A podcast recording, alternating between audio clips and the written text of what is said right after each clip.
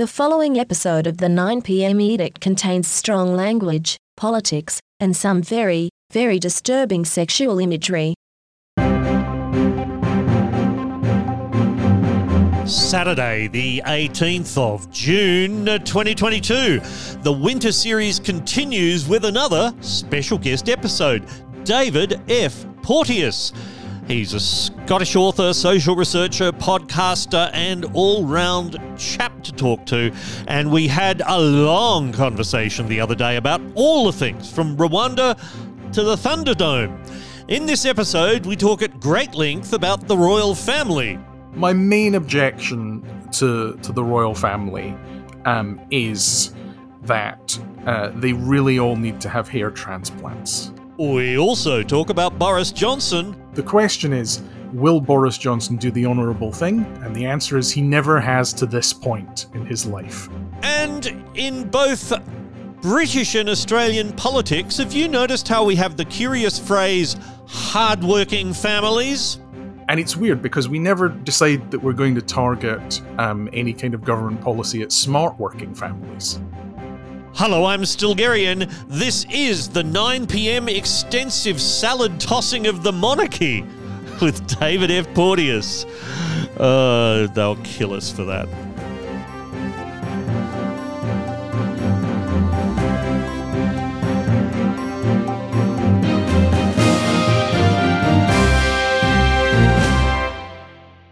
David F. Porteous, welcome to the podcast. Thank you for having me back. Obviously, I didn't offend nearly enough people the first time round, otherwise, you wouldn't have invited me back. Oh, yes and no. I'll try to do better this time, and you can judge what I'm trying to do in terms of better. Well, I, I, think then to begin with, Mr. Porteous, I would like to congratulate uh, the United Kingdom uh, and you personally on adopting Australia's methodology for dealing with refugees. Sorry, we can't call them refugees. They're not necessarily refugees, they're asylum seekers. So well done. Off to Rwanda they go. I'd like to say two things about this, okay? Uh, firstly, there's nobody who does ironic cruelty like the British. I mean, if a refugee or an asylum seeker is arriving at your country, you can send them anywhere you want in the world. And we decided to pick a country best known internationally for its genocide. Mm. That's that's a really that's that's a sweet spot in terms of where to send people. I mean, I've not been to Rwanda, but I, I hear the the Renaissance churches are magnificent. Um, however, the second thing is, Rwanda wasn't even like our plan A for this. The plan A for the Conservative government of the UK was to put all of our asylum seekers into a big crate marked Jews and send it back to 1930s Germany. Uh, unfortunately, our scientists haven't quite cracked that yet. So Rwanda is is really our second tier choice. Uh, for those of you uh, who are listening now who are not across all this, uh, here is uh, Part of an explainer from the BBC's Ros Atkins. As usual, it's excellent. This is just a small part. In April, the UK government announced a new immigration policy. Those who travel to the UK by illegal and dangerous routes, including by small boats across the Channel, may be relocated to Rwanda, where they will have their asylum claims considered. The first flight was scheduled for this week, and it's faced legal challenges. Tuesday's flight goes ahead, but this matter isn't going away. The policy faces a judicial review in July, and while that process plays out, many people are still cramming into small inflatable boats and making the journey from France to England. Already this year, more than 10,000 people have done so, more than twice the equivalent of last year. Most arrive with the help of people smugglers, most will apply for asylum, many will be accepted. But the government wants to stop people reaching the UK illegally and the plan to fly some arrivals 4,000 miles to Rwanda is part of that. This innovative approach, driven by our shared humanitarian impulse and made possible by Brexit freedoms, will provide safe and legal routes for asylum while disrupting the business model of the gangs. But from the start, the policy has been met with a range of opposition. And as we see the government's asylum policy being fought over, some believe perhaps this was the goal Tory MP Jesse Norman says the Rwanda policy is ugly and accuses Boris Johnson of seeking to create political and cultural dividing lines. Mr. Johnson denies this, but whether by design or not, This policy is causing division, with critics alleging a lack of compassion and the Prime Minister responding like this.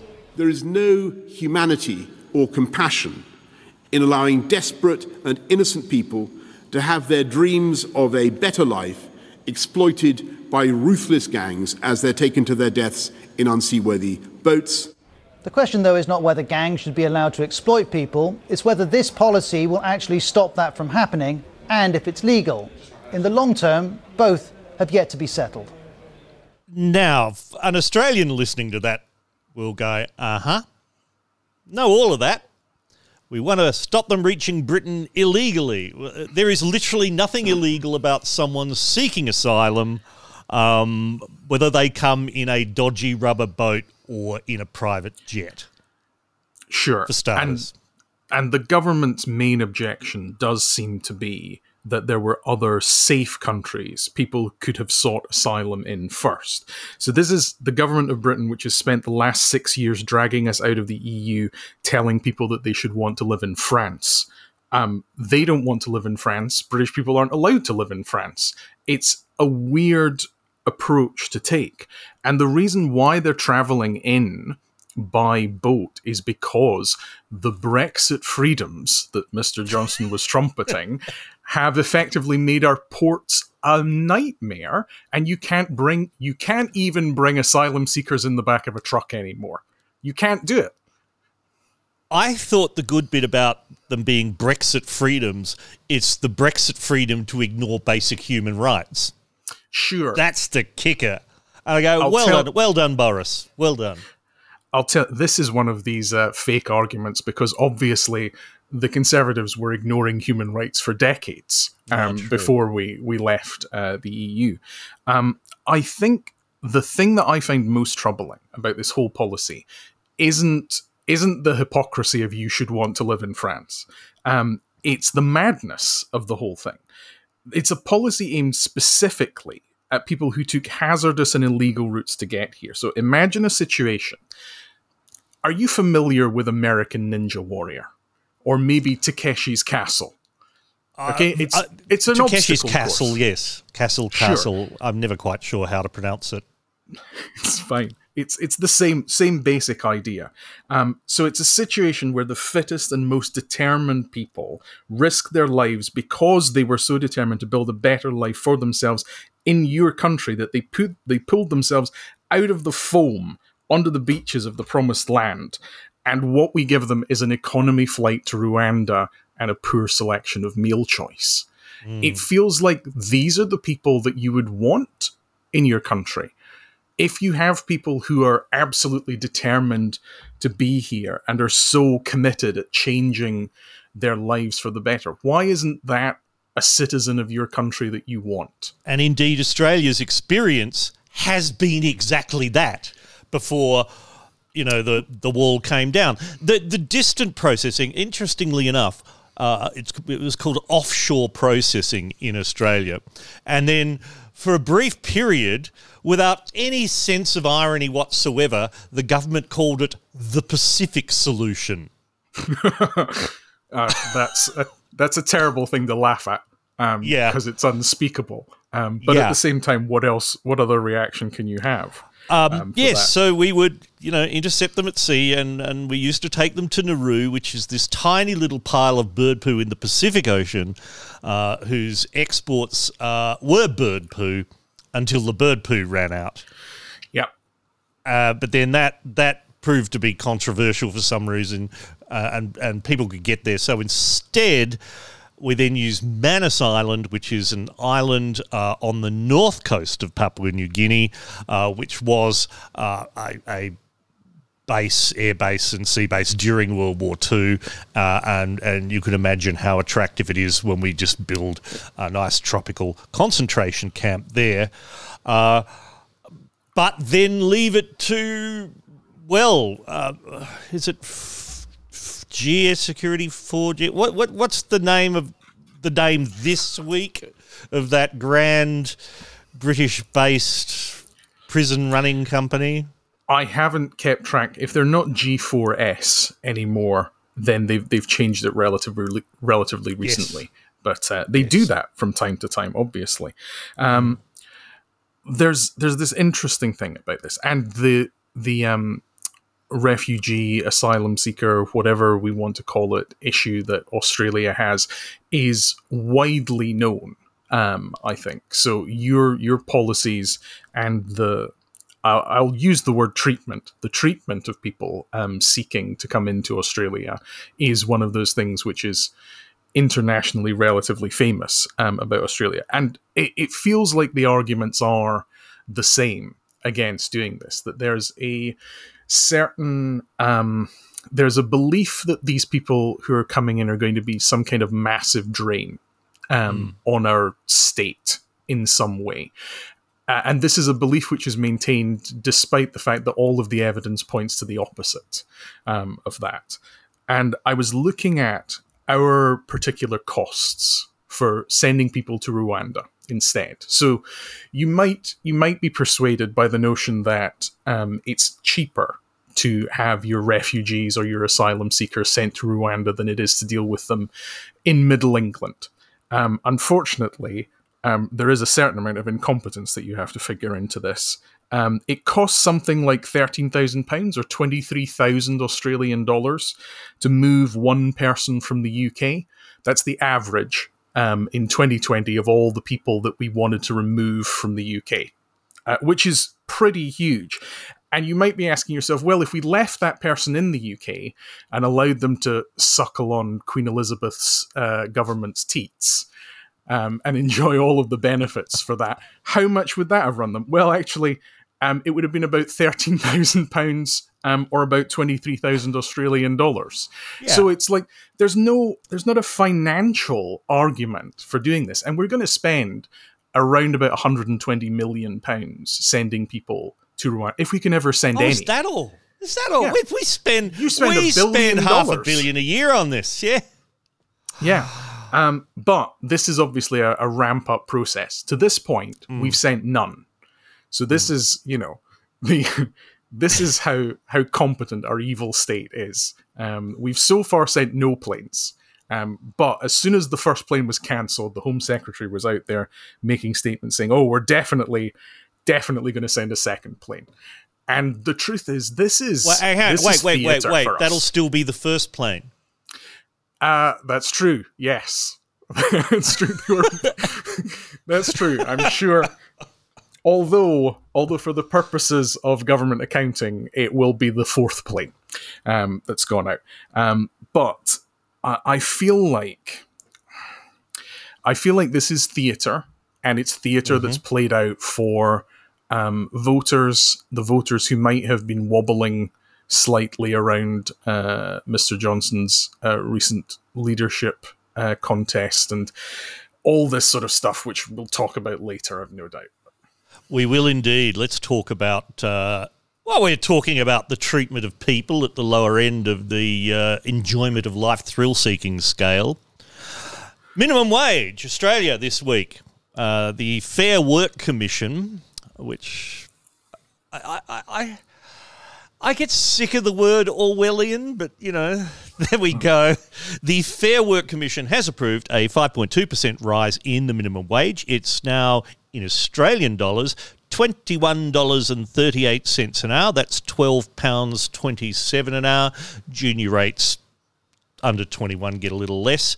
Now you think, oh, good, 5.2% rise until you discover that the inflation rate to the end of March this year was 5.1%. So it's not really much of a a wage. Now, I'll come back to the numbers. What I, what I want to talk about first, though, is the, the, the phrase in Australia is Australian families, and it's usually in the context of the phrase hard-working Australian families. And indeed, our new Prime Minister, Mr. Anthony Albanese, uh, tweeted, my message to Australian families who are doing it tough is this I'm on your side and we are working hard for you. So, Australian families who are doing it tough. That that's the next notch up from hardworking Australian families Prime Minister John Howard referred to Aussie battlers back when he was Prime Minister in the 1720s or whenever it was.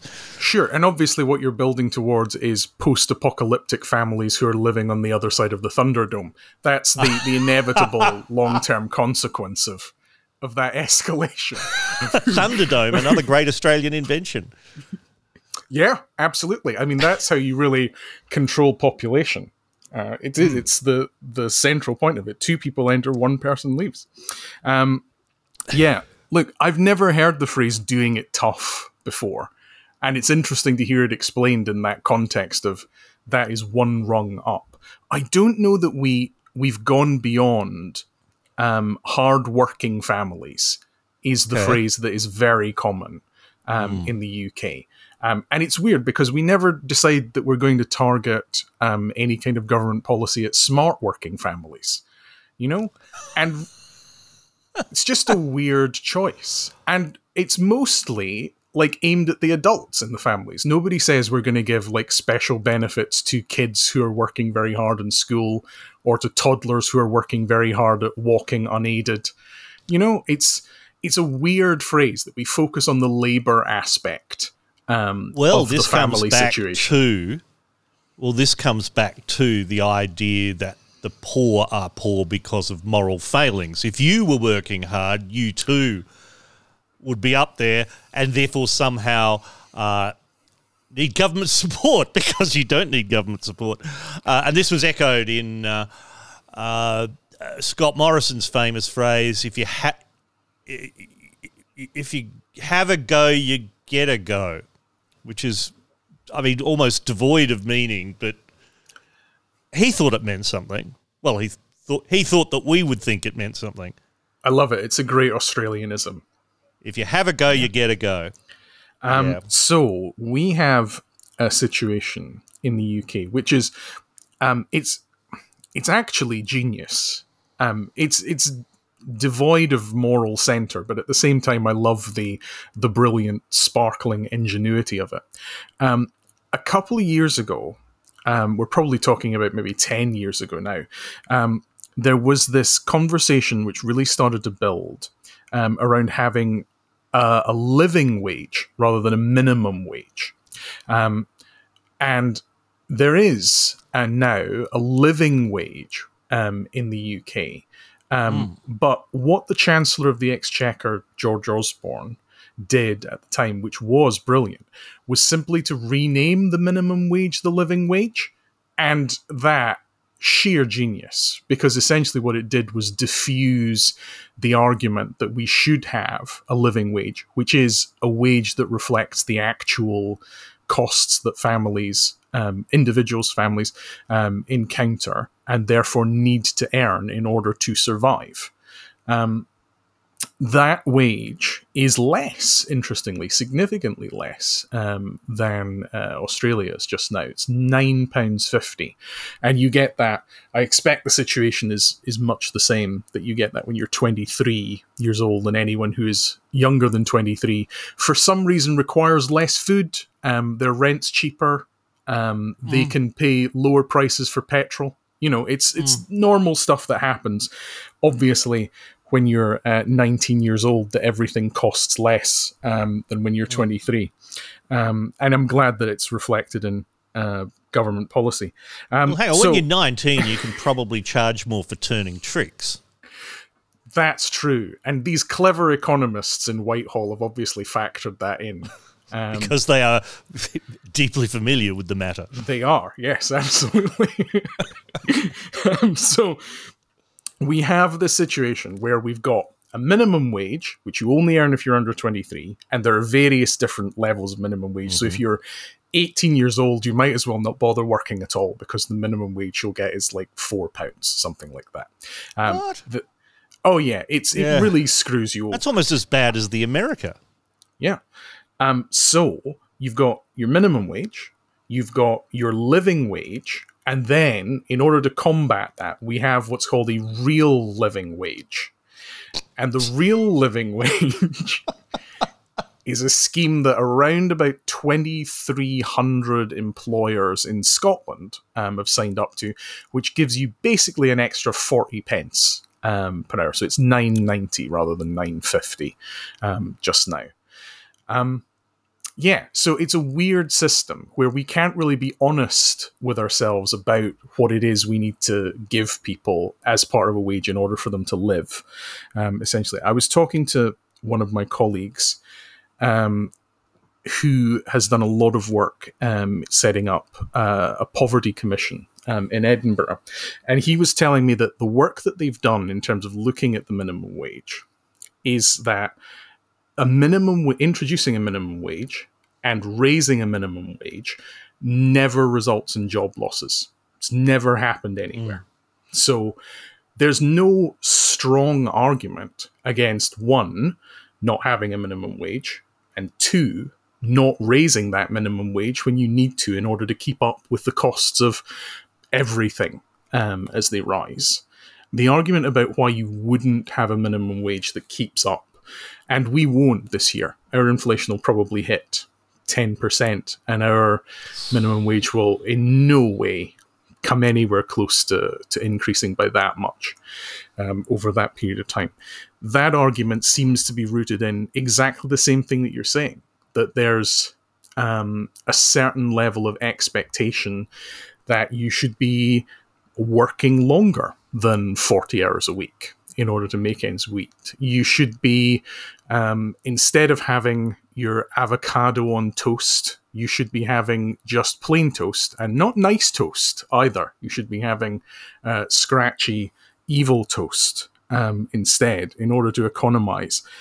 And the weird thing is, we've got into a situation now where so much of our everyday expenditure is contracted over the longer term. So obviously, we've always had rents, um, which mm-hmm. are the mm-hmm. case, um, but most people now will have a mobile phone. Which they own on contract. And if you're a younger person, that's probably the most expensive item that you own is your mobile phone. Um, if you have a car, you're very likely to have car uh, purchase payments over a longer period of time. Um, if you are uh, someone who likes music, you probably have a Spotify subscription, all this sort of thing. So you don't necessarily uh, own assets as much as your parents' generation did. And you're contracted to pay for things that you're experiencing for longer than uh, would have been the case previously. So when you're saying to people, inflation's going up, wages aren't going up to match it in order to try and keep inflation lower, you're asking people to economize when people have less flexibility to economize, probably than they've ever had before. This notion of self sacrifice and uh, scrimping and saving in quite this way um, originates from this era where housewives existed where there were actual home economists who could do uh, the real work of making sure that families could live on substantially less uh, income than they have now.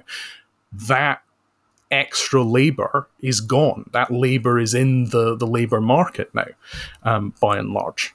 This is a complicated topic. We could talk about this obviously for ages. Um, there's not a lot of jokes in it. However, in the next segment, I, I do think we need to talk about a family that is seriously struggling.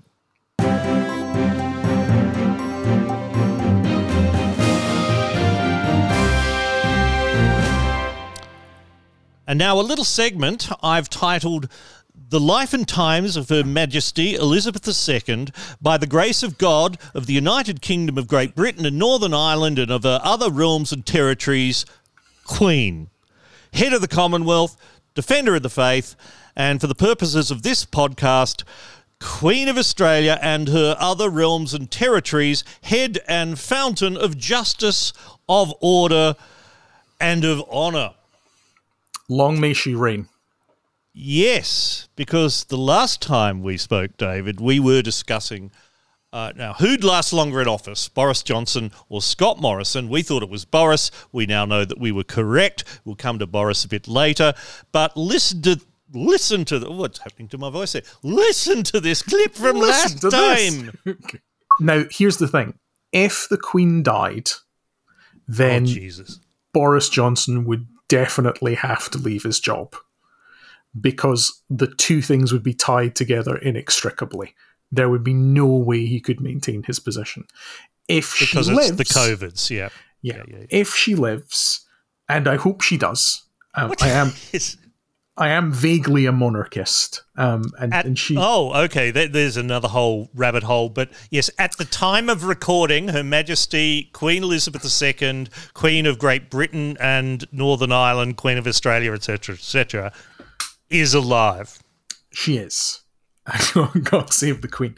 Um, so, if she lives, then will he survive until May? Boris Johnson is nothing if not tenacious, um, and he may be nothing um, if not tenacious.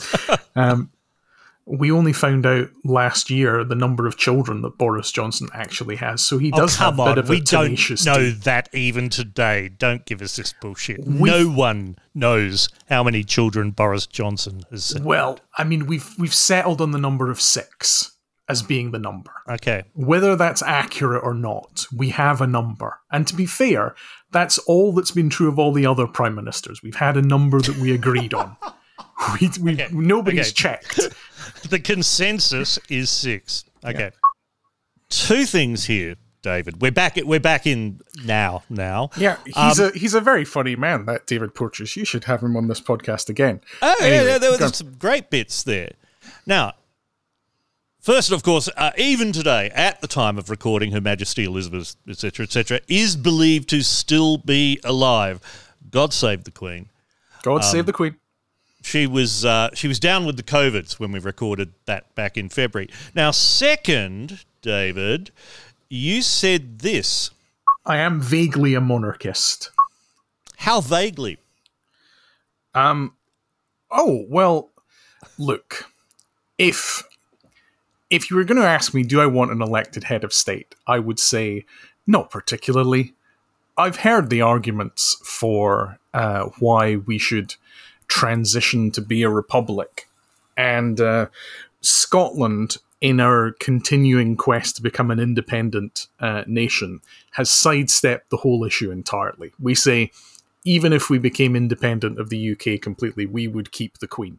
And I think that's a In reasonable a little step. glass jar on a mantelpiece somewhere. well, in an urn at some point, you would think, but uh, we'll we'll keep the Oh, Queen. She's going to be buried in Westminster Abbey. Dead or a alive, she will be buried in, in Westminster Abbey. No, I'm not. No, no, fucking Charles. No, no. One does not want to be buried. It's not my time. It's not one's time. It's Sorry, it's very early in the morning where I am. It's not impossible that that's how it plays out. Um, uh, yeah, I, I, I like her. I think she's done a she's done a good job. My main objection to to the royal family um, is that uh, they really all need to have hair transplants. Um, there's Oh, too God, many yes. bald men. They've all got money. You know, we. It's not even that it's that expensive, and all the footballers have had it done, and it's just acceptable now. If you're going to have your face on a coin, why wouldn't you want a full head of hair? You know, Just look at Louis the Fourteenth.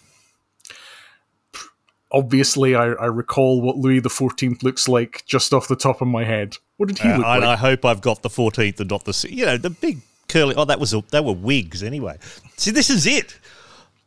They used to just wear a wig.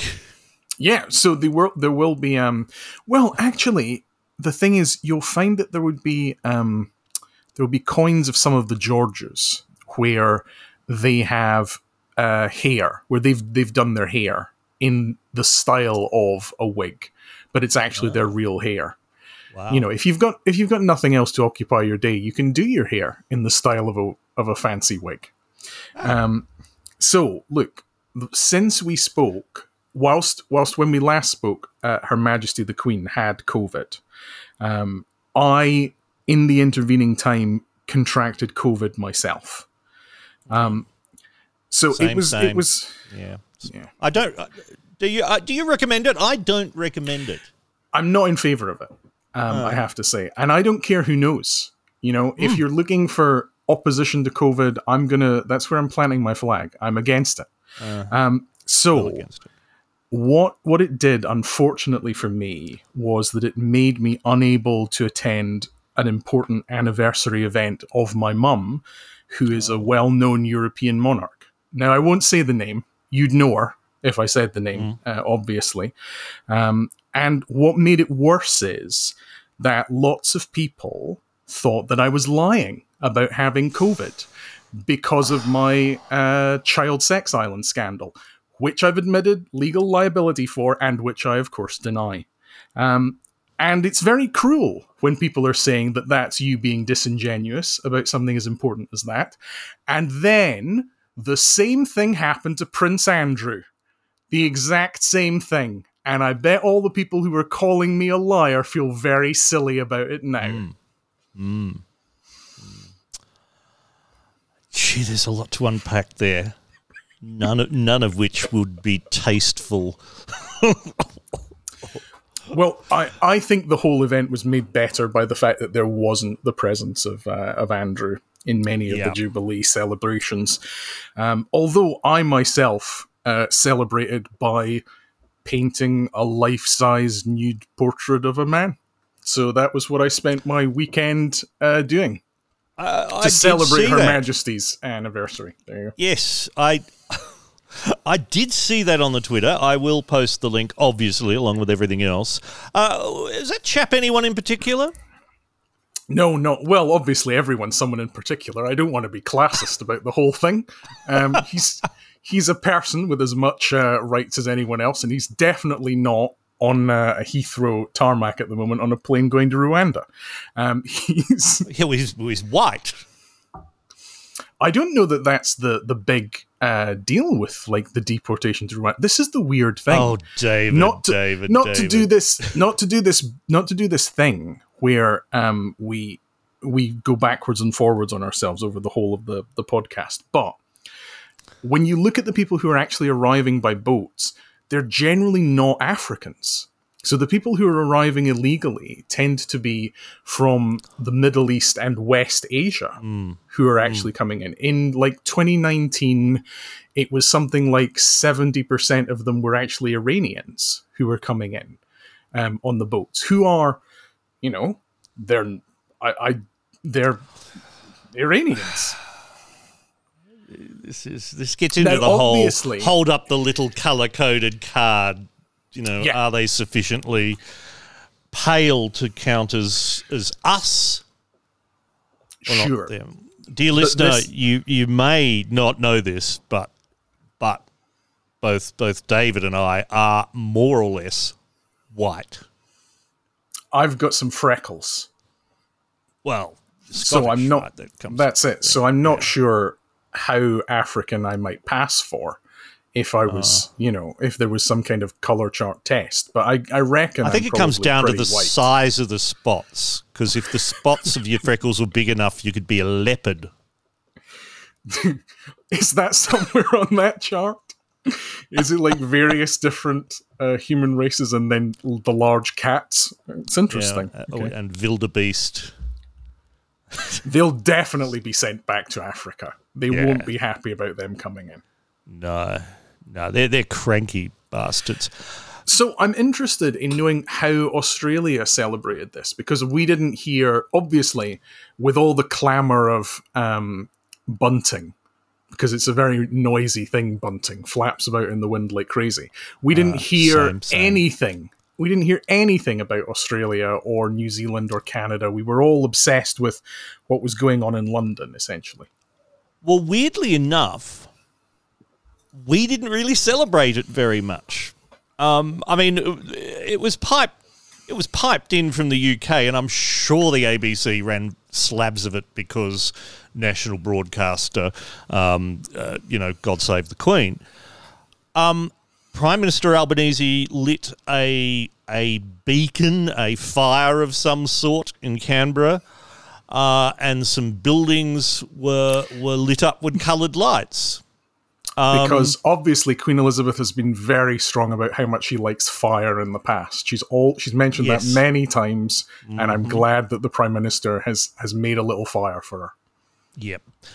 And, and, look, I can understand that because this month uh, in Sydney there is a thing called Vivid Sydney, which is uh, subtitled A Festival of Light, Colour and Ideas. Um, so yeah, they just have coloured lights lighting up stuff in the city, and they put projections on the Sydney Opera House, uh, and they they run little thinky events at the Sydney Opera House and a few other things. So it's just it's uh, just I mean it's it's another half-assed arts festival crossed with the Bournemouth Illuminations. sure. Um, it's uh, I think you mean the Blackpool Illuminations. Um, I very much do mean, mean the Blackpool Illuminations. but it's uh, it's nice. It's nice to have uh, petty bourgeois festivals um, whilst uh, inflation's running rampant. I love it. Yeah, I love it especially at the moment because right as we speak, uh, with all of the lights lit up around Sydney Harbour and the Sydney CBD, um, the east coast of New South Wales is struggling to supply enough electricity to keep everyone's houses warm at night. Uh, because of a whole thing, I won't bore you with the details. Um, let's just sum it up with government competence at at its highest level and privatisation and dare I say it, corruption I have no proof. There's never we before can... been any corruption in Australian governments, so I don't know how it could possibly start now. There's there's never been any corruption involved in the fossil fuel industry, certainly. Oh hell um, no! So I, I would be Especially surprised here. to learn of it now.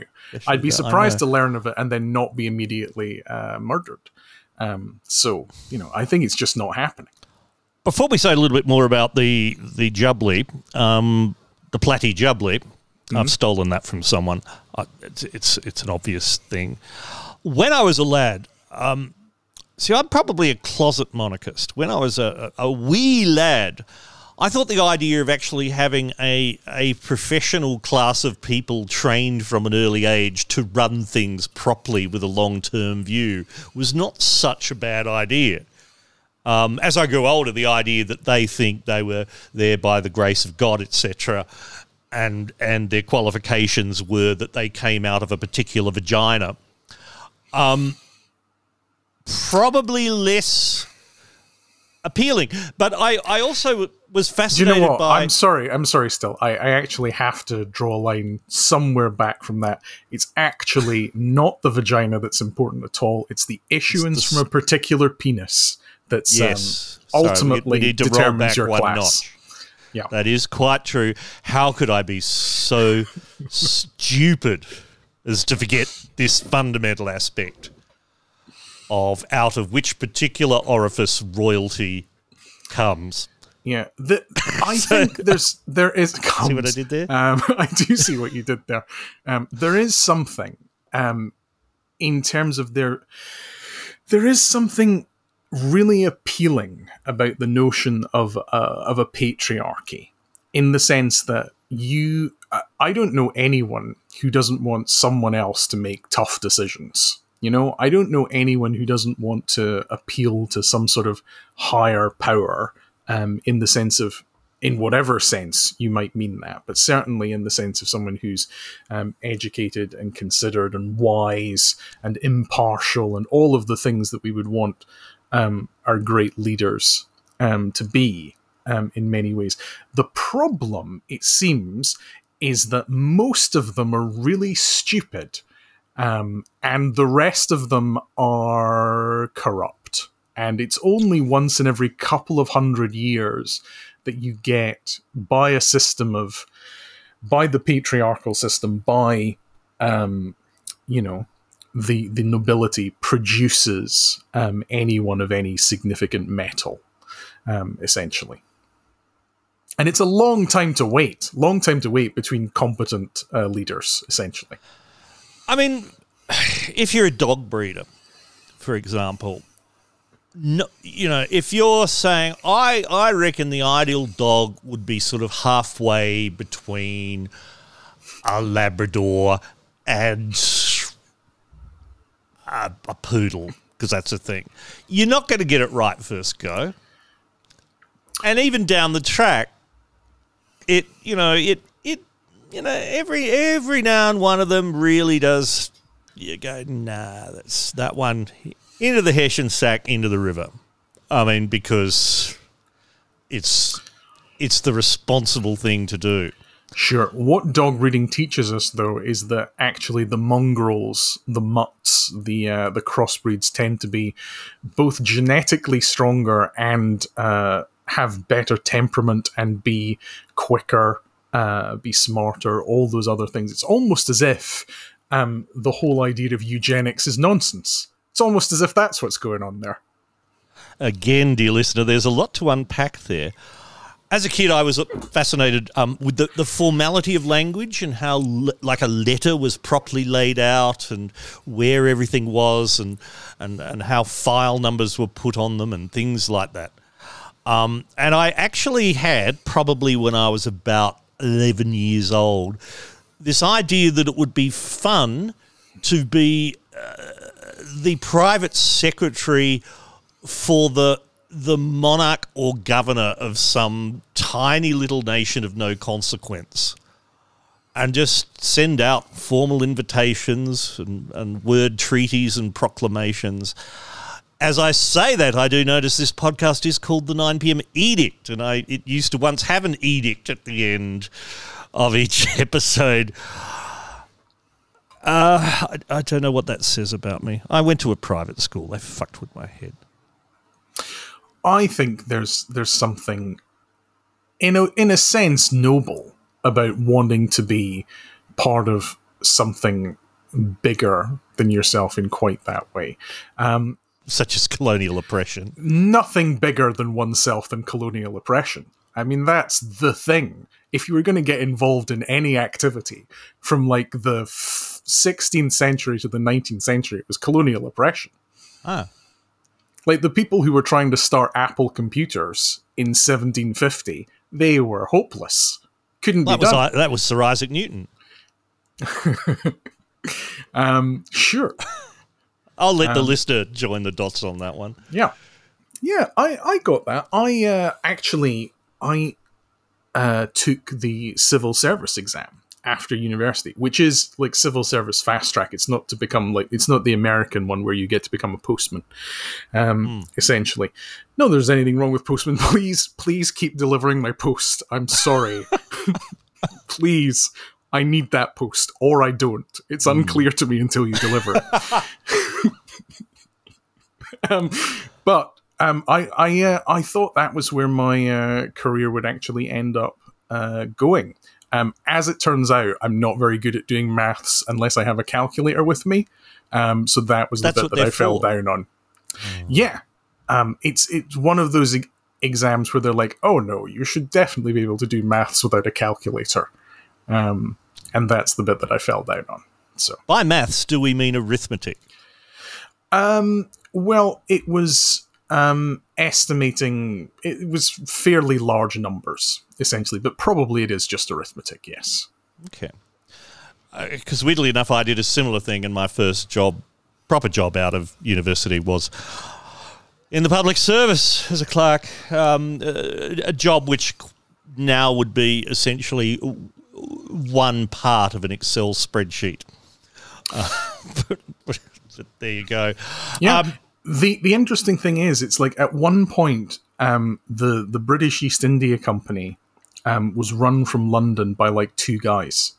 Um, it was like an entire empire that was run on a shoestring. And the weird thing is, we've massively expanded the, the bureaucratic apparatus of basically everything we do. But I feel like almost everyone is just pushing spreadsheets around from one place to another. I don't know that we're really doing anything in in the sense of like government running anything. I don't know that we're doing anything better now than we were before. I think the improvements that we've seen come from having more people in kind of frontline positions. I'm not sure that I'm not sure if people like me are really doing all that much to help, if I'm perfectly honest about it. But I think that's a that's the 21st century um, conviction, isn't it? That we're all um, artisans in some way, tinkering with our, our masterpiece spreadsheet and using that um, to uh, using that as a substitute for real achievement in the world. God, that's sad, isn't it? Do you know what? I wish I was the private secretary to the monarch of a tiny inconsequential island. um, back to the uh, Platty Jubbly. Well, what were some of the best bits for you? Uh, I always like the red arrows. The red arrows, if you're not aware, um, the Royal Air Force has this team of uh, pilots who fly their planes very close together. Now, mm-hmm. I like to I like to hope that they plan to do that all the time, like from the very beginning, and it wasn't just like an accident where like three pilots had been on the piss the night before and they were all landing at the same time, and it just so happened that none of them died. And someone very important, possibly the Duke of something, um, saw them doing that and go, jolly good idea. Let's have more of that going on in the future. I like to think that it was planned out in advance. Would you like me to support or ruin that view with facts? Mm, do I want facts? I almost never want facts that I don't like, but it's like the post until it turns up, you can't tell. You can't tell if you want it or not. Go on, give me the facts, and I'll tell you what if you give me facts I don't like, I'll just pretend that you have some kind of moral problem that means I can disregard your views entirely. Go on. Yep, there, there is a fair chance of that. no, um, um, fancy flying, like aerobatics and things, was indeed created informally by early pilots who thought, uh, who, to promote the industry, uh, the early aviation industry. We're talking in the 1910s. Um, um, would put on shows, and that was part of the spectacular thing. And indeed, when when air forces were developed, they also decided, well, that is a good thing to show off our prowess at handling these exciting new machines. So that's a thing. And then after the, the First World War, when there were suddenly a lot of unemployed military pilots, uh, they they continued doing shows for the public. In America, indeed, the phrase barnstorming comes from that because one of the tricks was to have a barn open the doors on both sides and fly your aircraft through the barn uh, to the gasps and excited uh, cheering of the slack jawed yokels below, or in this of case, course. to the side of course, if uh, Sully Sullenberger does that now with a 747, all he gets is sued. It's outrageous. Yeah. Um, and they, they, frankly, there's no respect for the man. And and frankly, it's um, one of those things where obviously you're going to have to have your airplanes just do ridiculous things in the 1910s. Disney World didn't open until 1955, so you've got nowhere to go. You've got nowhere to fly people. Why would you want to go anywhere? Where did the mouse live? homeless. Like I the, imagine. Explain why he hasn't got any pants.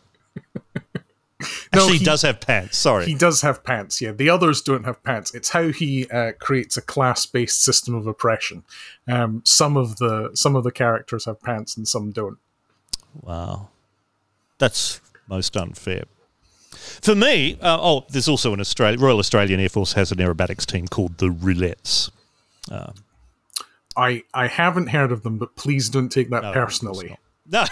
No, why why would you have? I don't know. It's just I just want to be very careful about this. And the U.S. Air Force one is called uh the oh I don't know. It's got to be something incredibly macho, hasn't it? It's got to be the the exploding uh phalluses. Is that what it is? I don't. not not quite that macho. The Blue Angels.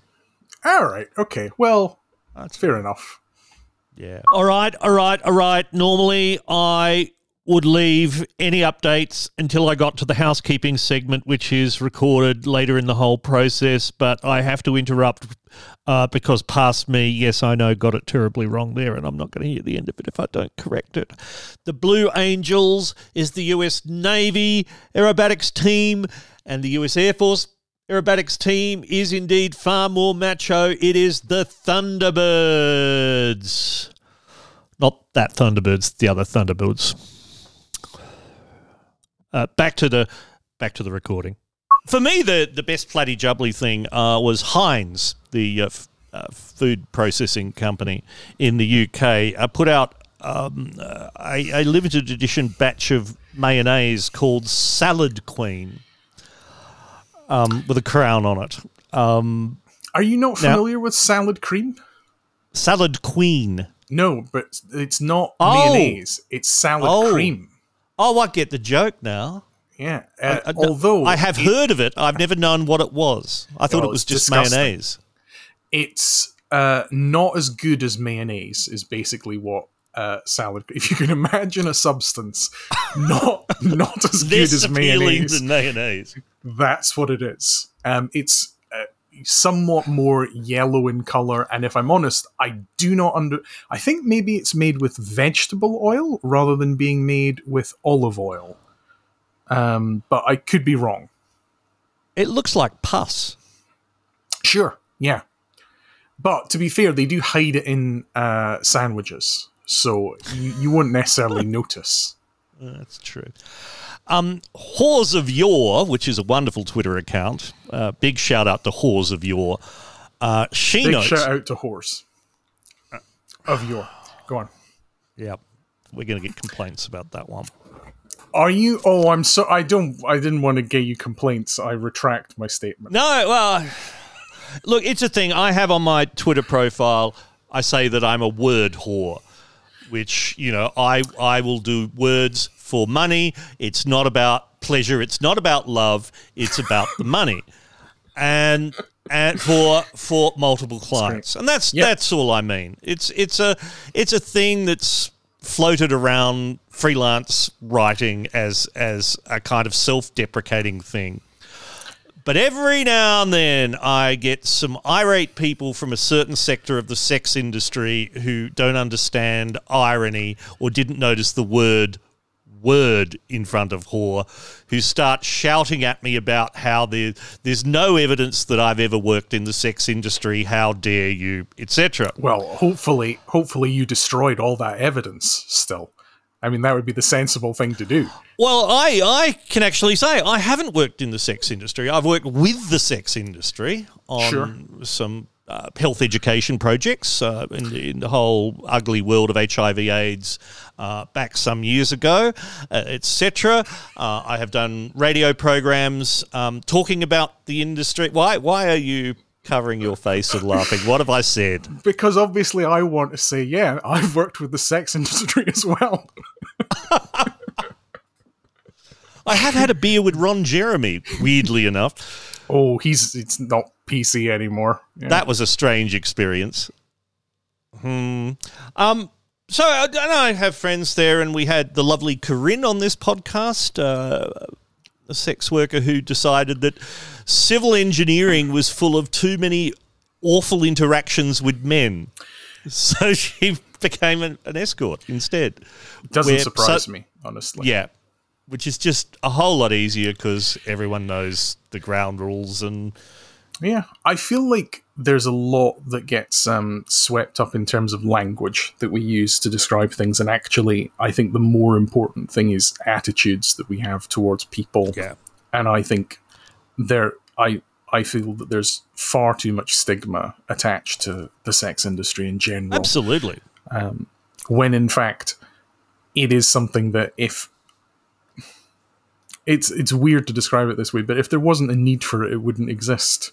And I don't know that I feel like there are any number of people who will view it as empowering and positive um, and a choice to go into.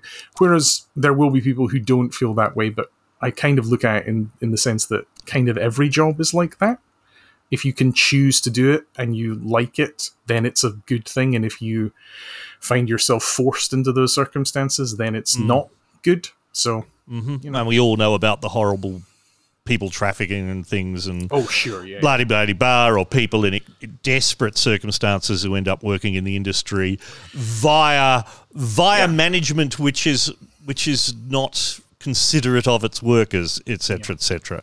Um, that's another whole thing. Um, but in, in terms of respect for language and the sex industry, um, Whores of Yore did note that the the pus-coloured salad queen um, reminded her of the American slang term salad queen, which is gay slang for a man who enjoys a spot of analingus. Now, those of you not familiar with the national airline of Ireland, analingus. I've flown, I've flown Aer Lingus in the past, and that is not on the menu. Surely that would depend on the orientation of the cabin crew. Analingus, the pleasuring of the ass with the tongue. Whores of Yore goes on to note that uh, part of that slang, which uh, originated in prisons in the US, is to toss the salad, which is analingus. Apparently, Nicki Minaj sang about this in her song Anaconda. I cannot verify whether that is true or not. I feel like it's been adopted by women as well. I think it probably means. I think my, my feeling is that it means cunnilingus as well as analingus now, but that that might be inaccurate. So, please well, don't take my word for it. Yes, according according to the uh, according to the Urban Dictionary, yes. Quote, a slang term, tossing the salad, a slang term indicating the use of one's tongue and lips to lick, suck, and penetrate one's anus. Is it the same ones? Your own for the purposes of sexual stimulation. I I cannot penetrate my own anus with my tongue. But it's ah. nice to have ah. goals, isn't it? It's nice to have ah. goals. So the term originated in prisons in the late 1970s or early 1980s and was derived from the fact, uh, here we go, salad dressing was often used to help suppress the taste. Other condiments such as grape jelly, maple syrup, and ketchup have also been used for this purpose. I'll be honest, if it's if it's arsehole or salad cream, it's 50-50. You know, I don't think that it necessarily makes that much of a difference. I I believe that another way of avoiding the taste problem is basic hygiene. Sure, but you're in prison. Look, I'm not going to excuse the practices of people in prison in the 1970s anywhere. Um, you know, mm-hmm. but I can see there being uh, there there being extremist circumstances. You've already yes. like you've already cut your bar of soap into a shiv so that you can uh, stab someone with it. Is that what happens in prison? I imagine it is. I believe um, so. Yes. Uh, sure. Uh, I so know that there's. I know that soap is a thing, and I know that shivs are a thing. So. Good. Sure. Good. So, in the writer's room that is composed entirely of us, that is yeah. the story of what happened to the soap in prison. Good. Okay. Yeah. I I await the call from HBO. Where were we? Oh, um, Her Majesty the Queen and Analingus. Yep. I mean, you brought us here. Um, so well done, Heinz. yep. Long may they God reign. save the Queen. Or in other countries, while I was checking on Her Majesty's full titles for uh, for the start of this segment, which uh, we started recording about three and a half hours ago, it yep. feels like back in prison in the 1970s. Yeah, we started yes. recording this podcast by royal appointment. Um, what's the soap? What's the one by royal appointment? Uh, Imperial Leather. Imperial Cousins. Leather. yeah, that's Why? a soap. It's a soap. It is. I didn't make just make it up. No, no, no. I, uh, you, leather soap. I I don't know why it was. Maybe it smelled of leather. I'm sure. I I'm sure my gran used imperial leather. Um, it's That's been an image that comes while. to mind. I don't know. To be honest, I when I'm doing my shopping, I very rarely check to see whether there's a royal seal of approval attached to the things that I'm buying. Uh, I, I don't think I've ever bought something because the Queen likes it. Some of her titles, alternative titles around the world, around the Commonwealth at least. Now, some of these are quite fun, but I'm wondering if I now read them and we end up laughing whether we're we're being a bit racist. Sure. Um, so let's go. In Jamaica, for example, Mrs. Queen. I think that's quite sweet, actually. yeah. Or the Queen Lady. Hey, the Queen Lady. Oh, oh, no, don't do the accents. That is racist. Yeah, I, I think that's nice. I, I think that's. I'd be curious as to whether or not that's actually like her official title. If like the No, government of Jamaica has like decided to to call her that in some kind of official capacity, or if that's just something informal that's happened. At the top of the Constitution. Mrs. Queen. Whereas, whe- whereas the Queen Lady, nah. Um, Papua New Guinea in the language that is called Tok Pisin, which uh, most people not in the, this region refer to as Pidgin English. Pidgin, it's not Pidgin, it's just Pidgin uh, or Papua New Guinea Pidgin. And even though it's called Pidgin, it's actually technically a um, Creole now rather than a Pidgin. So there you go.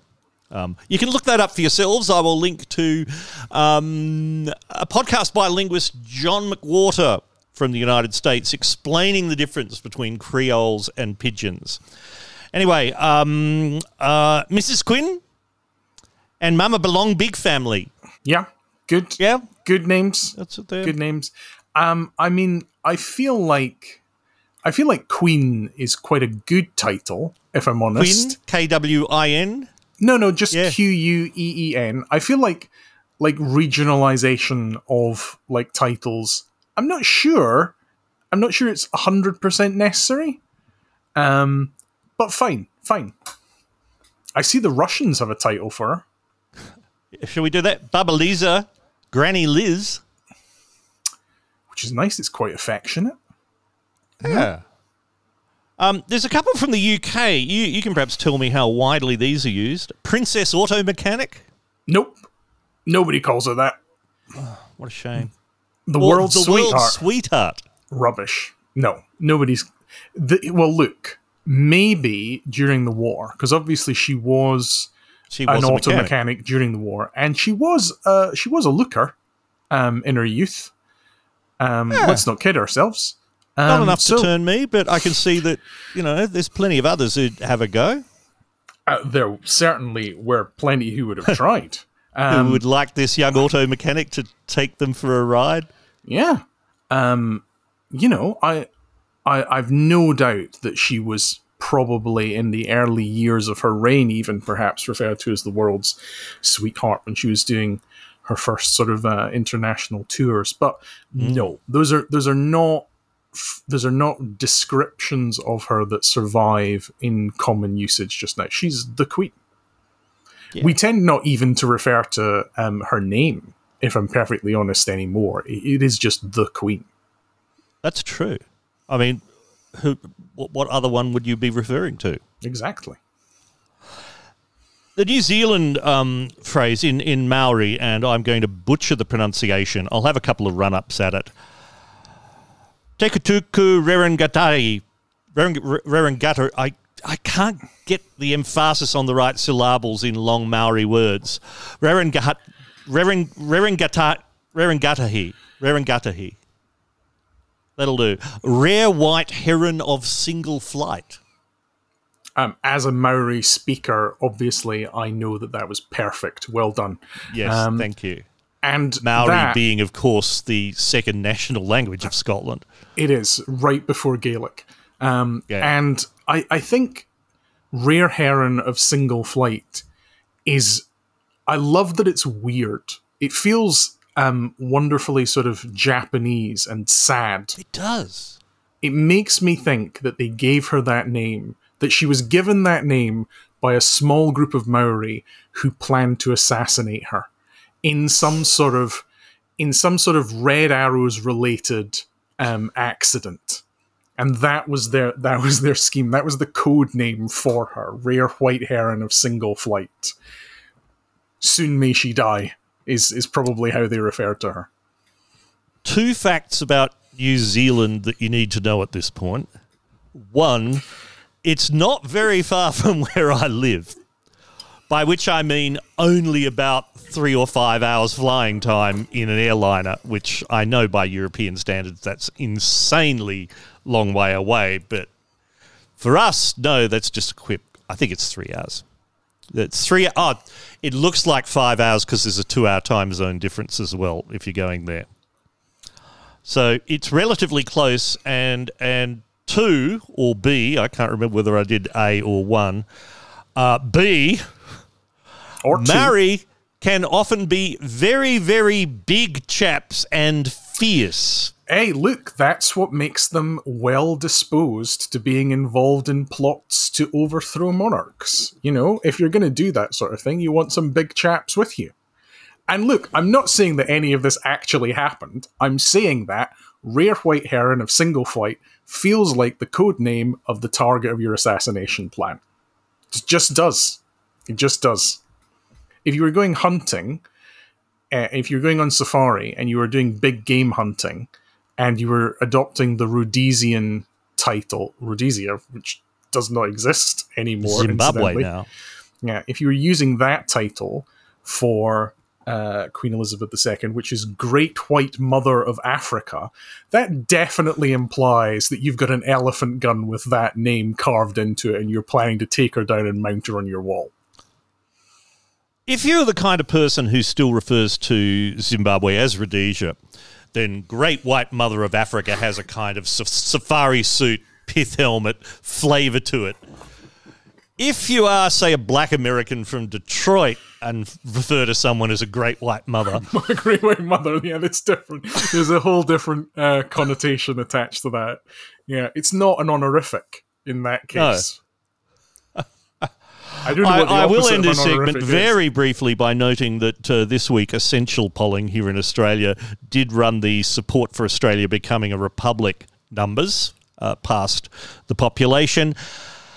And it's been remarkably consistent over. La- I should just say the reason this is in the news is that um, when the new government was, or the new ministry was sworn in the other day for the new Albanese government, they noted that one of the junior ministers had, as part of their job, Minister for the Republic.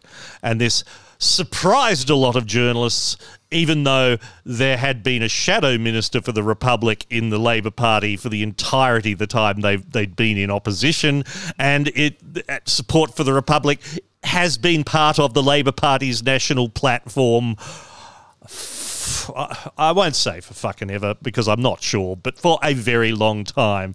But journalists are shocked easily, as their headlines will show.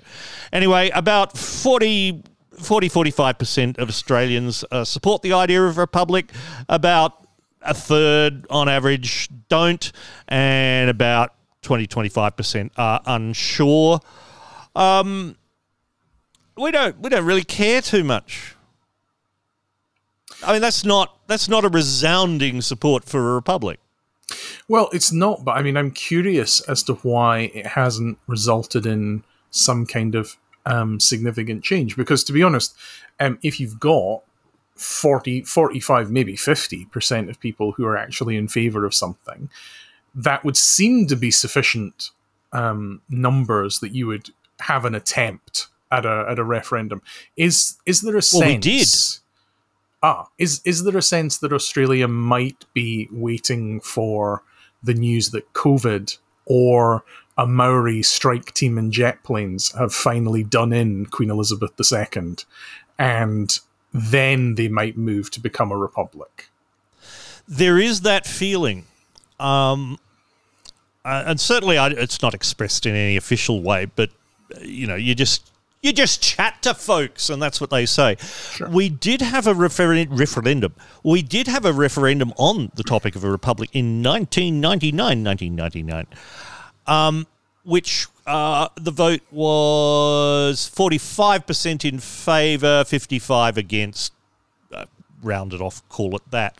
But one of the reasons was that the question put up was one that many in the Republican movement did not agree with because it was to alter the Constitution to establish the Commonwealth of Australia as a republic with the Queen and Governor General being replaced by a president appointed by a two thirds majority of the members of the Commonwealth Parliament, i.e., Ah. Parliament elects the president.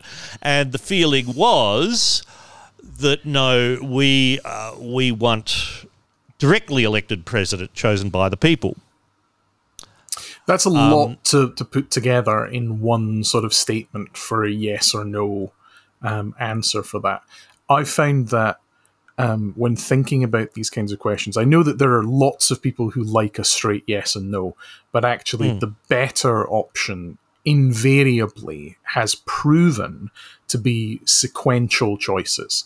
So it would be would you support um, uh, an elected head of state, or would you would you like to become a republic, which would mean that there would be an elected president?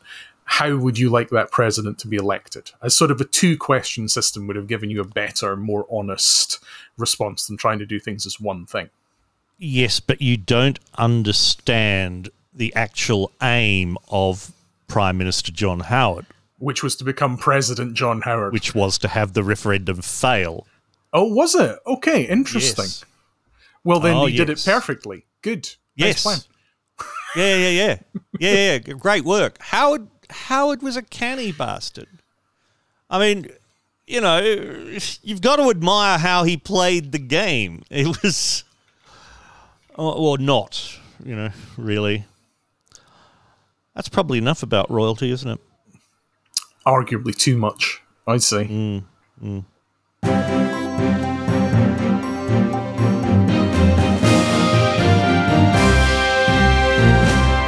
Right, I've already corrected myself about the uh, aerobatics teams. Uh, other corrections, yes, Louis Fourteenth, King Louis Fourteenth of uh, France, is the correct king with the fabulously extravagant curly hair. Um, Cussons Imperial Leather Soap, no, does not have a royal warrant. I don't know what I'm thinking of because, in fact, uh, uh, there doesn't appear to be a soap maker to have a, a royal warrant from Ermage Liz. Uh, although Procter and Gamble received a royal warrant in 1965 from the Prince of Wales. It does, however, appear that uh, the brand name Imperial Leather Soap uh, does refer to an empire, but not the British Empire, the Russian Empire. Uh, the brand name had its origins in 1768 when a Russian nobleman by the name of Count Orloff commissioned a brand of perfume from Bayley's of Bond Street in London. The perfume was called Eau de Cologne Imperial Russe. Uh, Russian leather apparently was a high quality leather exported widely from Russia. It could be recognized by its distinctive aroma from its uh, tanning process, which, process uh, which used birch oil. Um, so it's not entirely clear from uh, that ultimate source, Wikipedia, whether uh, the soap smelled of birch oil uh, because it was a Russian client or not. But it's it's was called Russian leather originally, and then later called Imperial leather. I hope you're excited by that. I, I'm still thinking of David's grandmother and leather for some reason. Uh, the next uh, the next episode of this podcast uh, next week I'll do a solo one. I'm still lining up some winter guests and uh, waiting for confirmations to come back. So in the coming week I'll do a solo episode uh, because there's actually quite a few things to do uh, with our new government here in Australia that I would like to vent my spleen about, and I don't really wish to involve any other poor sod in that. I mean, apart from you, dear listener, of course. I know I know you love it. Um, and then we'll continue back to the special guest episodes after that, though I can't tell you just now what order they will be in. Thank you, of course, to all the people who make this podcast possible. Uh, I want to thank all the people who contributed to the 9pm Winter Series crowdfunding campaign. Uh, you're all listed on the website. Today, I want to thank uh, some of the folks in the middle of the reward structure. Buying one trigger word is is uh, one of the two more common uh, levels of support. So I thank you all in alphabetical order. Andrew Best, Bruce Hardy, Chris Rorkel, Dave Gorkrodger, Frank Filipponi, uh, Gavin C., uh, Joanna Forbes, Yoop DeVitt, Mark Newton, Matthew Moylecroft, Michael Cowley, Miriam Mulcahy, Nicole Coombe, Oliver Townsend, Paris Lord, Paul Williams, Peter Blakely, Peter McCrudden, Peter Wickens, Rick Heyman, Rowan Taylor, Scott Reeves, Stacey Smith, Stephen Collins, Sil Mobile, and for people who choose to remain anonymous. Thank you all for your trigger word purchases. You know the drill. Some of you've done it already. Tell me what trigger words you would like to use. They can be aimed at a particular guest. Just make sure you, you get that in in time. Uh, they can go into the glass jar of transparency to be one of those drawn out at random at appropriate times. Or you can throw it into the glass jar and just say, choose a random word, and I will choose a random word from a website that generates random words. If you would like to join these people in supporting to the podcast, uh, there isn't a campaign running at the moment, so just go to the 9pmedict.com slash tip and do the needful. That's the 9pmedict.com slash tip. And now back to this exceedingly long podcast with David F. Porteous III.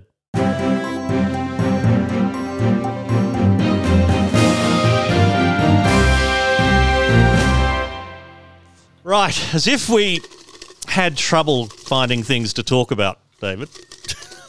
Whoop! Whoa!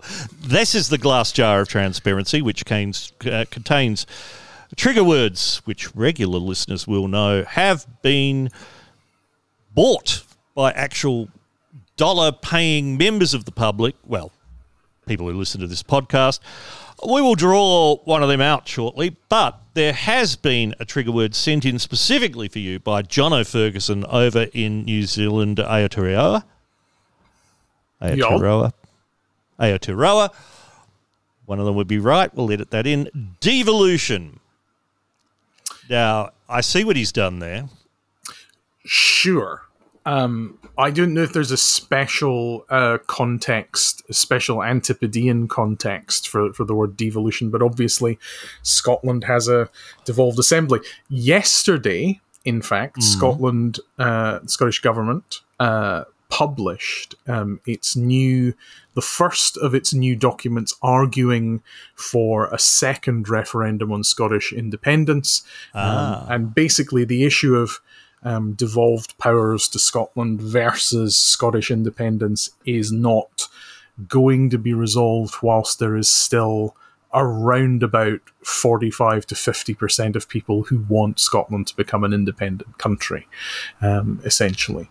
Um, that's just that's just where we are um, with it, and it doesn't You use your new Brexit freedoms. No, no. Arguably, Scotland has fewer freedoms. Um, one of the consequences of Brexit. Um, yes.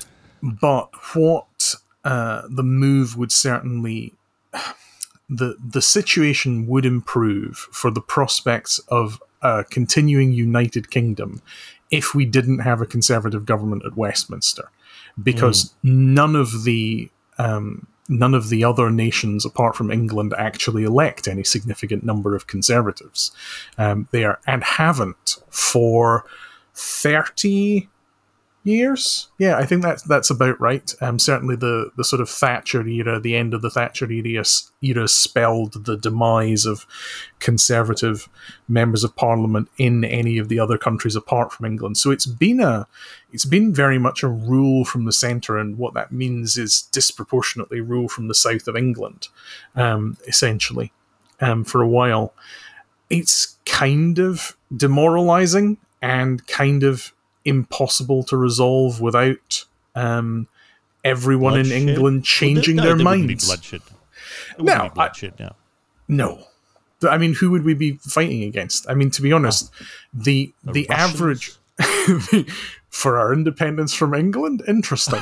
um, no, if you speak to the average sort of English person about this, they're like, if Scotland wants to be independent, let them be independent. But mm. there is um, an intransigence from uh, Westminster who doesn't want to see, who's very attached to the idea of there being a United Kingdom, um, essentially, at least until the oil runs out. Then pff, They're they're less fussed.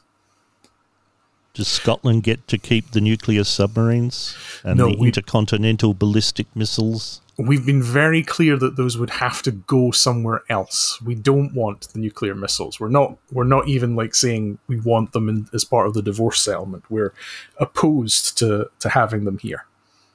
Can I have one? I mean, they're not ours, but sure, yeah.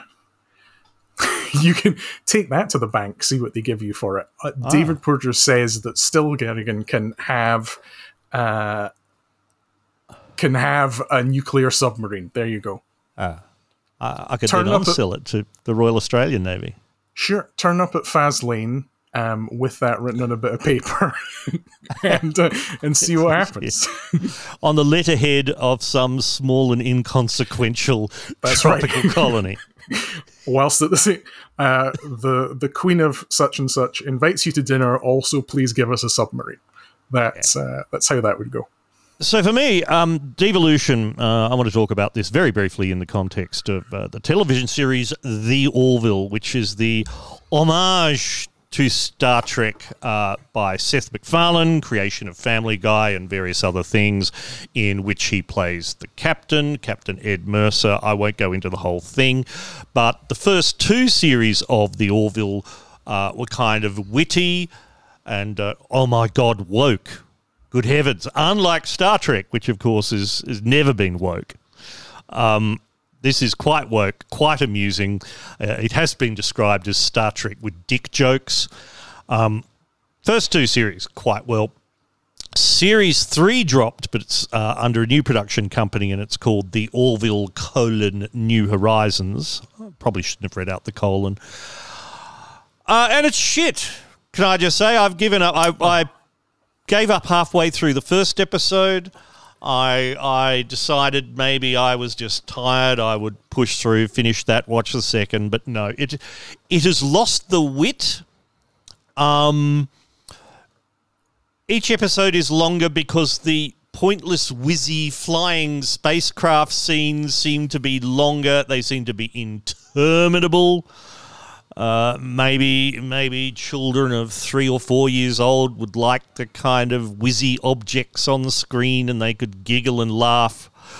Uh, uh, it's no longer a comedy though, and and I I was therefore obliged to start looking for the plot holes, the technological inconsistencies, uh, and things, which is which is something that you're not even meant to do in these series, are you? You're meant to just accept that they have these vast technologies um, uh, to transport matter or a thing called a tractor beam or to have artificial gravity, but they don't have seatbelts. Sure. I mean, I feel like it comes up every episode, but also not that much. Um, I, uh, it seems like people, well, you know, Or fuses in the electricals. I'll be honest, I don't understand why there are so many major power conduits running behind the iPads that they use to control the ships. Yeah. Um, that's that's the main objection that I have to it. Um, it feels like you don't need you don't need a power conduit to work an iPad. I'm not even sure why they're like wired into something. Isn't there like wireless charging at some point? It feels like it feels like there's there's always this suspension, which is um, the suspension of disbelief is um, difficult to sustain under a lot of scrutiny for any specific application of the technologies um, that they have. So it's never explained, for example, why um, what everyone is doing in the Star Trek universe, given that they can make food from replicated stuff, they can make objects replicated, they've got um, holodecks. You know, it, it's not clear what industry is doing. It's not clear what everyone who isn't in Starfleet does for any kind of activity. Well, cleaning, although we have robots cleaning even on Earth today, um, someone's got to muck out those food replicators. Look, I am gonna go. I'm I'm gonna just gonna say this, and if I'm wrong, I'm not gonna care. There is at mm-hmm. no point in any Star Trek: The Next Generation episode anyone cleaning anything on a starship. And if I'm wrong, don't tell me. Don't tell me. Just keep it to yourself. Get pretty fucking rank by the end of their five-year mission. I feel like they've got nanotechnology which does the cleaning. They've got something Oh. that does the cleaning. It will be surfaces will be uh, like um, self-cleaning glass. You know, they'll work with light or something, and they'll destroy dirt. That sounds almost like an advert for a for Mister Muscle um, there, but it will be it will be. Hmm. This is Mr. like that. Muscle, the cleaning product, as opposed to Mr. Muscle in other contexts. Yeah. Yep. Yep. Yeah, I'm I'm sad to hear that about the Orville, um, because I thought it was um, moderately um, entertaining, and certainly I did watch the the first two um, full series of it, yeah. and obviously one of the the cast, Norm Macdonald, um, who is a very funny man, um, passed away, and I imagine wasn't in the third series. He played he played a gelatinous blob in the series. It was only voice work. Here's the thing. I can't even remember whether the gelatinous blob is in the, this next series or not. And quite frankly, I don't care. Oh well. Because without the jokes, what is this character for? Yeah. Uh, well, that's yes. Look, that's probably quite enough about the Orville. It's a bit, it's shit. Don't don't watch it. And and we're running out of time, so I think we need to move beyond trigger words. Sorry, children. Fuck it. Press the button.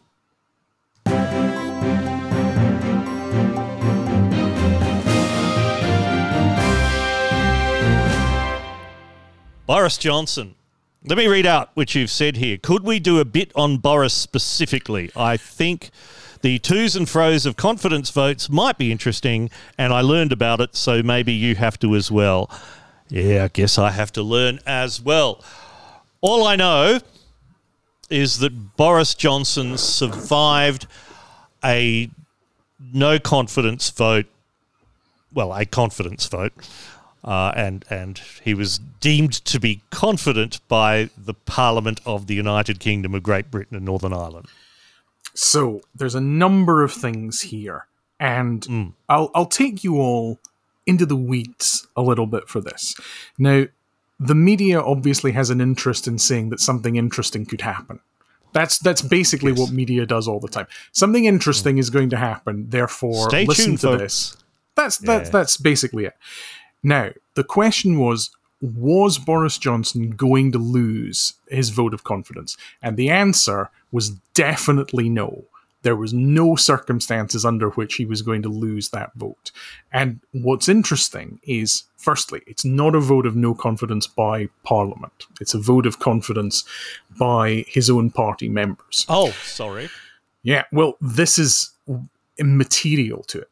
Um, no sitting Conservative Prime Minister has ever lost that vote of confidence. So, literally, since the, the process was created by which British Prime Ministers could be removed, no one has ever been removed by that process. Um, so, was Boris Johnson going to be removed? No. And one of the main reasons for it um, is that there are always um, a majority of people in the party that's in power who have jobs in government. So, in addition to being an MP, they'll also be the uh, parliamentary private secretary for this, or they'll be the minister for something other, you know, that sort of thing. And it adds up to, it varies from parliament to parliament, but somewhere between 150 and 170 jobs, um, essentially. So, there's lots of them um, kicking about.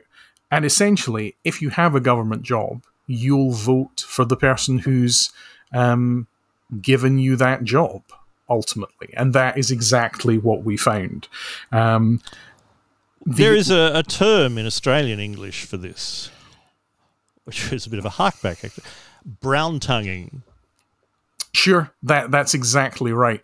Um, and the the thing is, a lot of the people who are currently brown tonguing Boris Johnson, uh, strange to say, would almost certainly not be allowed to brown tongue anyone else. Their their tongues having become so rancid with salad cream that they wouldn't be allowed anywhere near um, someone else. So, what happens now is the interesting thing. So, um, there's only been in, in living memory, there's only been one person who's who's lost this vote, um, who wasn't prime minister at the time, um, who was Iain Duncan Smith. He was terrible anyway, so it doesn't matter. But the confidence motion from the 1922 committee is essentially designed to be a a red flag. Sorry, 1922 committee. Yeah, so the conservative. We probably ba- did talk about that last time, but I can't fucking remember. No, I don't know that we would have. The the 1922 committee is essentially the committee of backbenchers. Um, so they are the ones who have um, certain powers to trigger leadership contests in the Conservative Party. Um, it's a fairly Pistols. arcane system. Pistol, sure. Um, it's not. It's not all that old. Um, I'm not sure if it actually comes from 1922, which might be suggested from its from its name, but it's certainly not a very old process. Obviously, the Conservative Party itself is not a very old um, institution anyway, but it's non-government um, members of Parliament who um, are on that uh, committee, uh, essentially. Quick fact check the 1922 committee was founded in April 1923. There you go. See. Good. Great work, everyone. Yep. there will be a very good reason why it was 1920 it was 1922 um, at the time. Um, probably to give it that sort of sense of um, already having been established. You know, they they maybe uh, had a stone carved with established 1922 that they could uh, stick somewhere. That's Um, more boring than that. Go the on. group was formed by MPs who had been elected in 1922. Ah, We're the 1922 Committee of New MPs. fair enough. Yeah. Okay. Um, so, what happens next? Well, Margaret Thatcher um, faced God, God save the Queen. God save the Queen, um, faced uh, a leadership contest. So they changed the rules a little bit, but it's basically the same thing.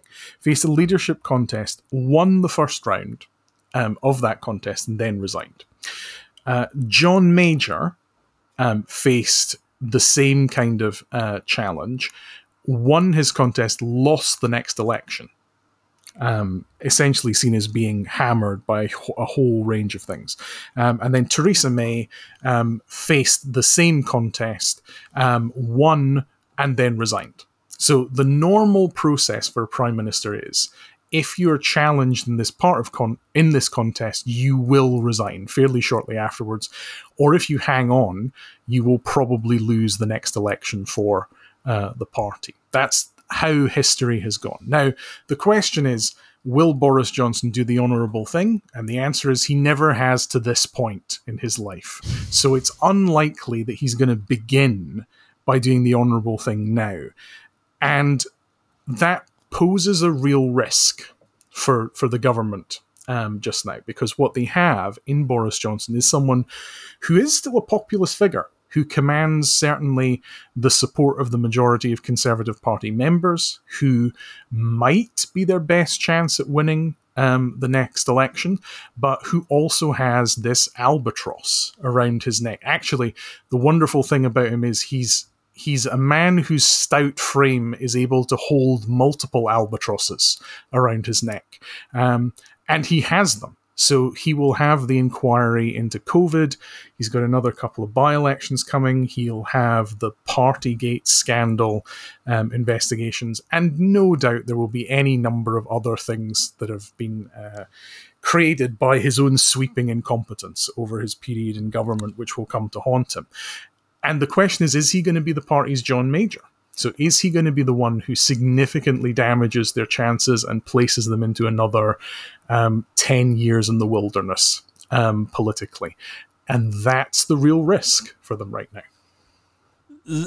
There are echoes of that in Australia, let me tell you, um, with a certain Prime Minister of note uh, until very recently hanging on and delaying things to the bitter end as his popularity declined and as it became clear that the voters have had decided, yeah, you fooled us in 2019, but in 2022, we we know you now, mate, and you're fucking gone. Although in Australia, this would have all been sorted out by lunchtime. That at the very next next party room meeting, some muppet would have been uh, convinced to stand up and move a spill motion, as it's called here. I, I move that all leadership positions be declared vacant and fresh vote. And then they would have uh, spent the morning arguing to and fro. By lunchtime, we'd have a new prime minister.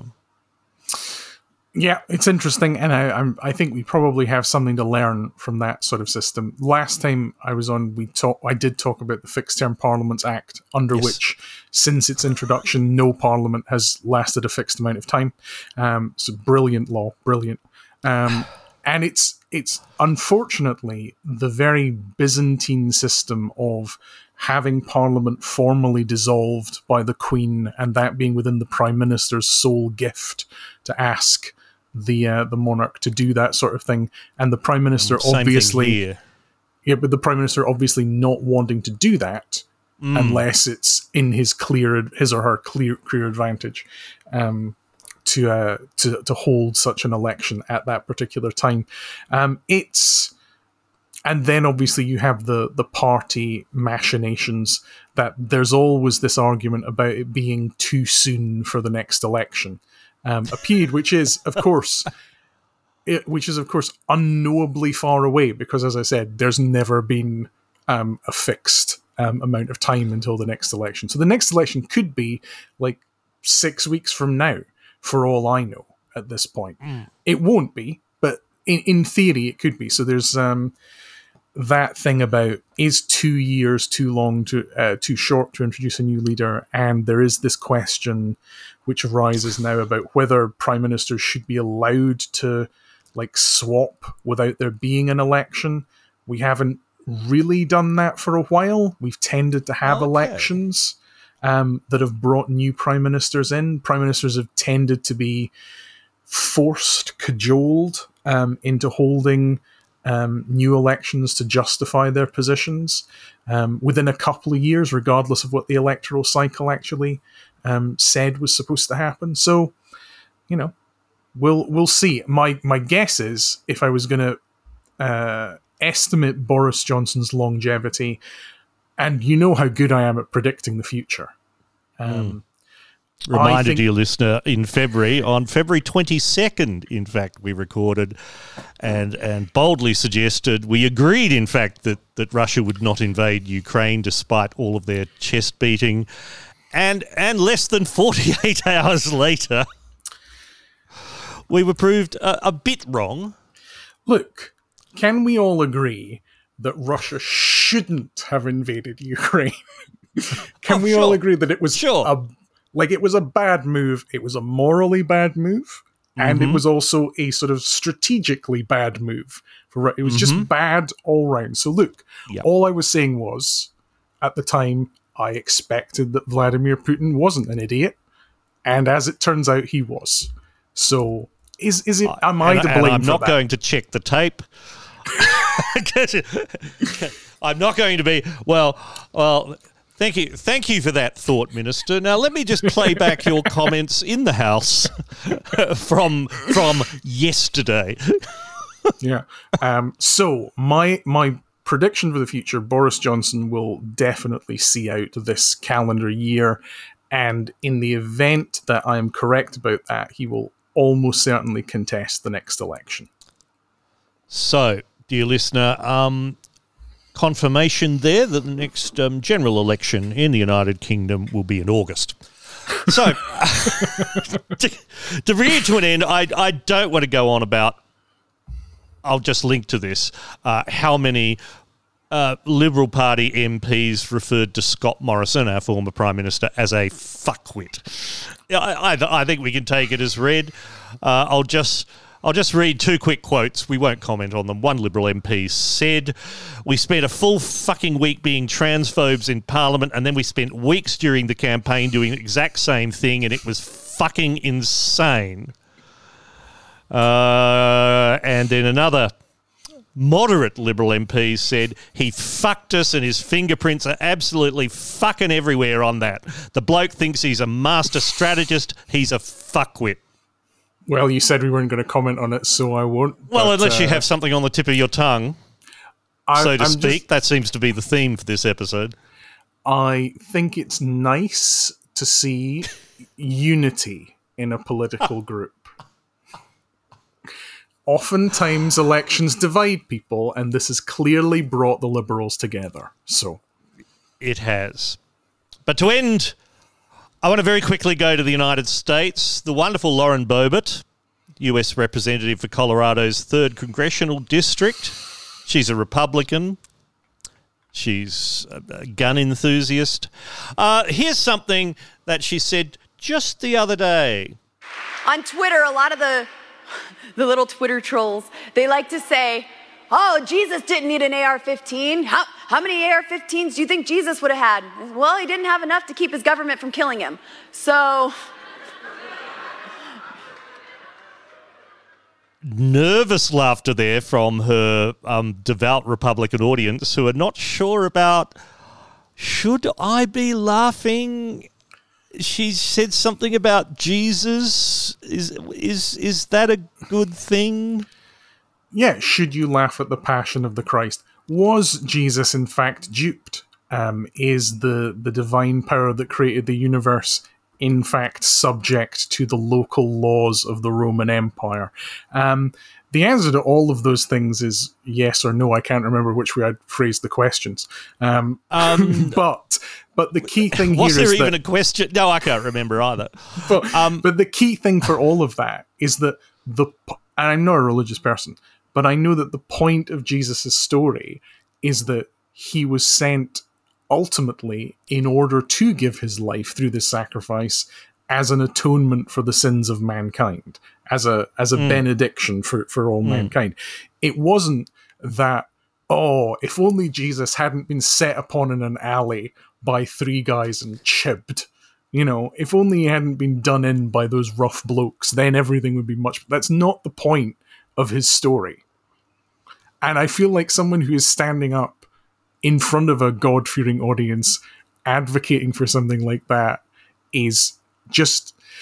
I think it, it highlights the fact that these people often don't know what they're talking about ever.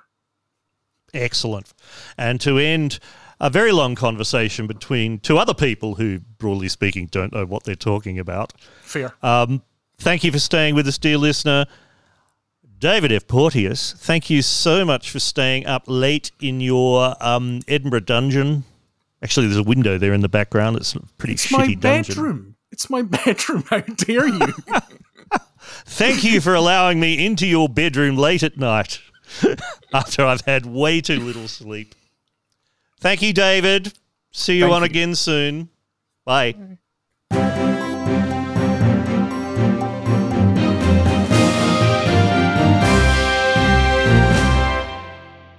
Before I go, yeah, there's there's a tiny bit more to tell you about. I know this podcast has gone on for fucking ever already, but two things. One, we did talk about Boris Johnson having an albatross around his neck. Uh, I have been playing with the little AI based image generator recently called DAL E for Dali, D A L L hyphen E. So it's halfway between Salvador DALL-E and Wall E, the uh, it a Pixar character? I think it's Pixar rather than Disney. Doesn't really matter. I mean, they're all the same. So I I fed in to Dali uh, the phrase Boris Johnson with an albatross around his neck, and uh, I have linked to the results of that. Uh, convincingly, it is Boris Johnson with an albatross in some of the pictures with two albatrosses. As we discussed in the podcast. So there's that. And secondly, uh, in the last episode, I mentioned that Dave Gorkroger, who is, of course, uh, one of the, the longtime supporters of the podcast, was wondering whether now that the leader of the Liberal Party in at the federal level, Peter Dutton, and the leader of the National Party, Sussan Ley, are both members of the Liberal National Party in Queensland. Would I continue to rage against the coalition being referred to as the LNP? I've thought about that. I've thought about that a lot. And the answer is yes. I will continue to rage against that because whatever is going on in Queensland is still not the correct terminology for the coalition government at the federal level, which is what we're talking about. We're talking about the federal government. And and and look, fuck yous. That's what I'm going to do. So thank you, uh, and thank you for your support, Dave. Uh, thank you for your, for your continuing support. But no, fuck it. At at the federal level and at every other state and territory in the nation, there is the Liberal Party and there is the National Party. And oh God, don't get me started on the Northern Territory. No, don't. That's all the edict for now. Uh, go to the 9pmedict.com for all of the credits and the links. You'll find it easily enough. Go to the 9pmedict.com slash tip to do the needful and help support me through this cold, dark winter we're having. The next episode will be sometime in the coming week, a solo episode. Until then, I'm Stilgherrian. Wash your hands. The 9pm edict is a skank media production. Sorry.